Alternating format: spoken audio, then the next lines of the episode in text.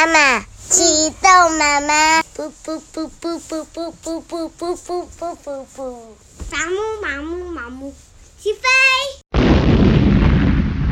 欢迎光临严家大宅，陪双达一起听故事。今天我们要讲的故事是。镜花缘，鲜香重相逢。经过这次吃水果的醉酒事件，水手们个个提高警觉，航程更迅速了。这天，林之阳和九公在舱里闲聊，突然听到水手大呼小叫：“啊，又有山挡路了！”两个人赶忙出去一看，九公不禁皱紧眉头，不开心地说。啊！前年到小蓬莱，被风刮得晕头转向，也没什么认路。怎么这次来老遇到大山？像这样要何年何月才到得了啊？林之阳拉九公上岸探探路，两个人上了山坡，没多久，迎面有一块石碑，趋前一看，竟然是“小蓬莱”三个大字啊！到了，到了！两个人你看我，我看你，笑得合不拢嘴，赶忙回船把好消息告诉小山。小山又欣喜又激动，拎了一个简单的包袱，迫不及待要赶上山。林之阳一把拉住他说：“哎，天都黑了，明天我再陪你去吧。”多九公也说：“是啊，要走这座山，恐怕也得个把月。”你何必急在一时呢？小山啊，却是恨不得长一对翅膀，立刻飞上山。一听这个话，暂时冷静下来。他思索了好一会儿，说：“舅舅要管理船上的事务，我还是一个人去吧。这一趟最多一个月，即使找不到父亲，我也会回来通报一声的。”若花看林之阳满脸担忧，也说：“义父，我的武功不错，让我陪小山妹妹一起去吧。”小山见若花态度诚恳，握住她的手，感动得说不出话来。林之阳想不出更好的法子，只好答应了。于是细心地为他们准备耐饥的粮食、御寒的衣物。第二天早上，她们两姐妹就出发了。他们背着包袱向前，遇到歧路弯道，小山就用随身的小刀在石头上、树干上刻下名字做记号，免得回来的时候迷路。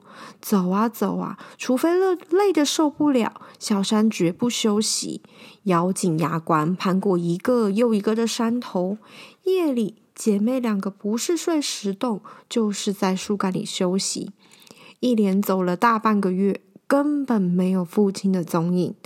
小山抬头往前看看，一望无际的风铃。小山只好对着若花说：“姐姐，看样子还要走好一些日子。我答应过舅舅，即使没找到父亲，也要回去先说一声。”如今如果再往前走，恐怕没有办法按时赶回。我想请姐姐先回去，一方面通知舅舅，另外一方面姐姐也不用再陪我受这种奔走跋涉、风霜雨露的辛苦啊。若华摇摇头说：“姐妹，我们姐妹一场。”你怎么这样说呢？难道你以为我只是一时兴起陪你上山玩耍吗？既然走到这，我们就应该一鼓作气往前，迟一些回去，义父应该会体谅才对。小山听了，眼里满是感动的泪水。若花呀，故意讲一些有趣的事情逗他，小山才破涕为笑。姐妹两个沿来沿路走来，谈一谈诗文，说说笑笑。不知不觉又过了六七天。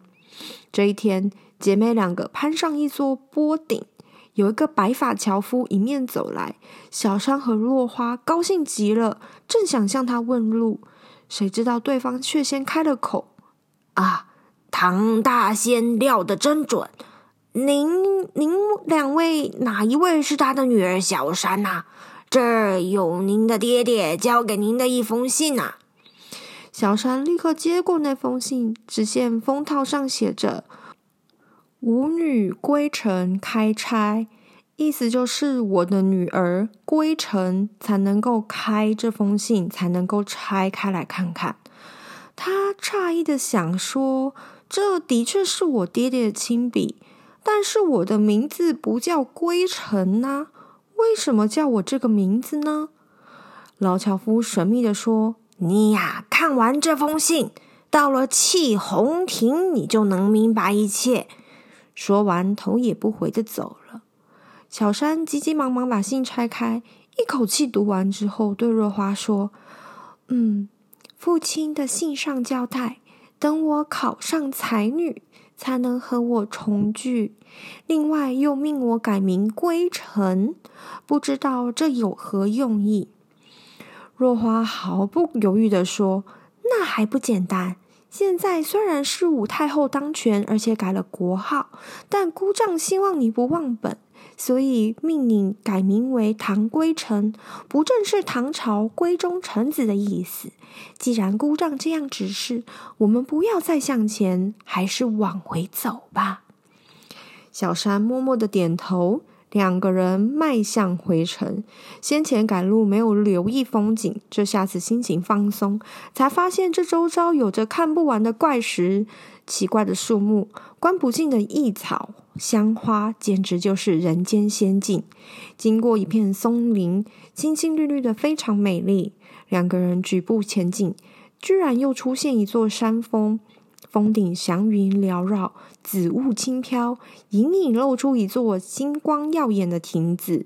小山和若华携手过去瞧个究竟。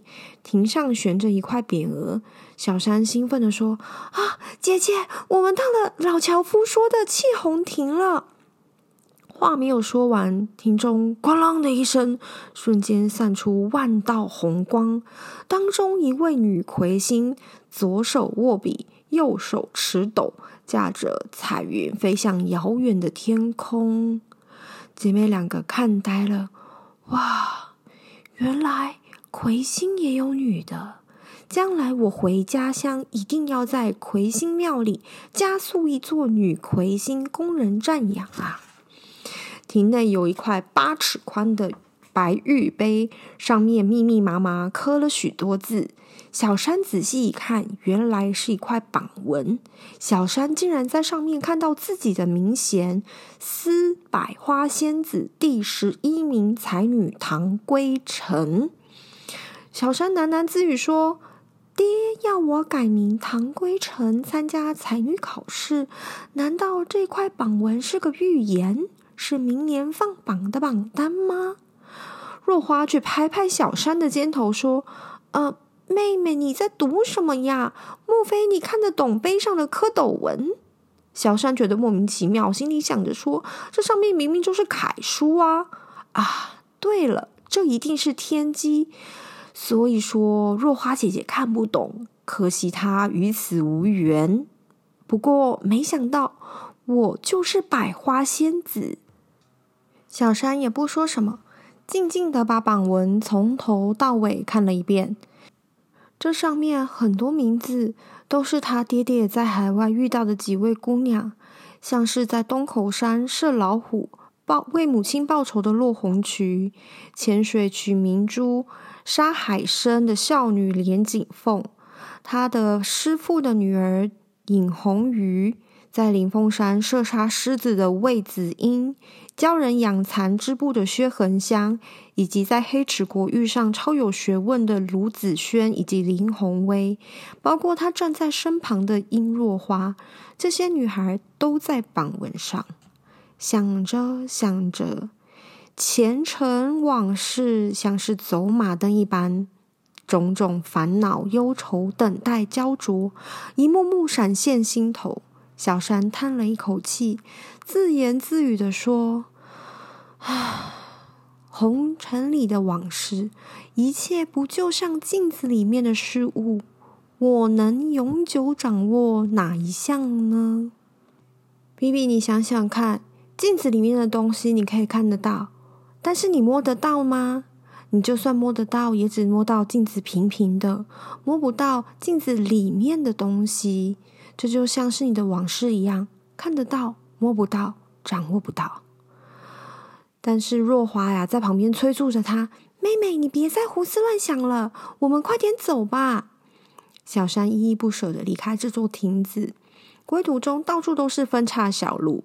幸亏小山已经事先在石头上以及树干上刻下了名字做记号。但是说也奇怪，唐小三三个字全部变成了唐归尘，变成了他的新名字了。若花肯定地说：“这分明就是姑丈成了神仙显神通，要不然怎么解释得通呢？”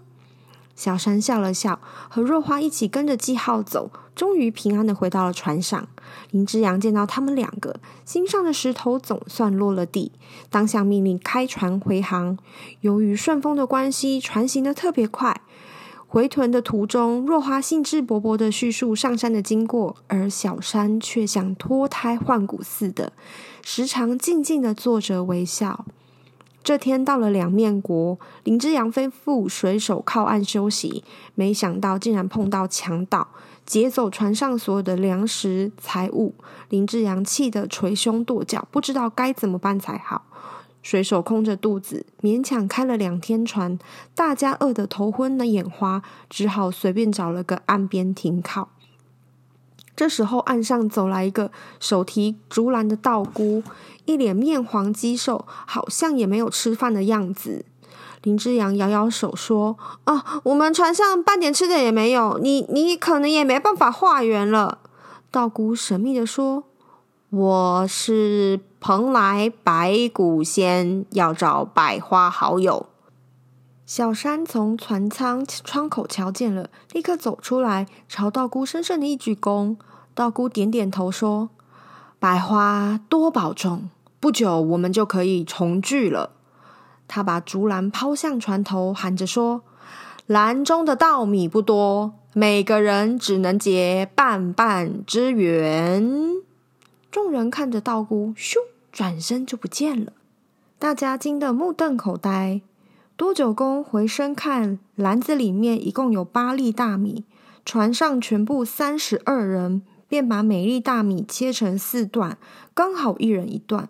他又惊又喜地说：“这这就是清肠道，吃一粒可以整年不饿。现在每个人吃了四分之一，至少维持三个月不饿。难怪仙姑说要结个半半之缘呐！冥冥之中似乎早已注定。三个月后，大船恰好顺利抵达岭南。”小山和若花也因此赶上大考的好日子，放榜了。考中的一百名才女，果真和弃红亭玉碑里面列出来的名字一模一样。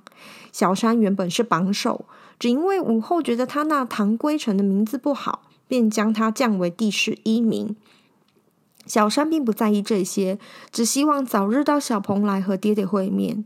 林之阳义不容辞地答应小山的请托，大船第三度来到了小蓬莱。小山独自上山寻找父亲，再也不回来了。林之阳足足等了两个月，早也盼，晚也想，多希望小山和他爹爹唐敖能够回心转意啊！这天黄昏，有一个女道童从山上走下来，交给林之阳一封信。说是唐仙姑家书，林之阳并没有拆信，但他知道小山和他爹爹一样成仙去了，只好回到家乡。第二年，地上的花按照季节时序开得又香又美。原来百花仙子又回到天上，和他的好朋友快快乐乐的在一起。谈着人间说也说不完的趣事，镜花缘的故事就在这个地方告一段落，也全部结束了。今天我们的故事就在这里告一段落，谢谢你的收听，我们下次见。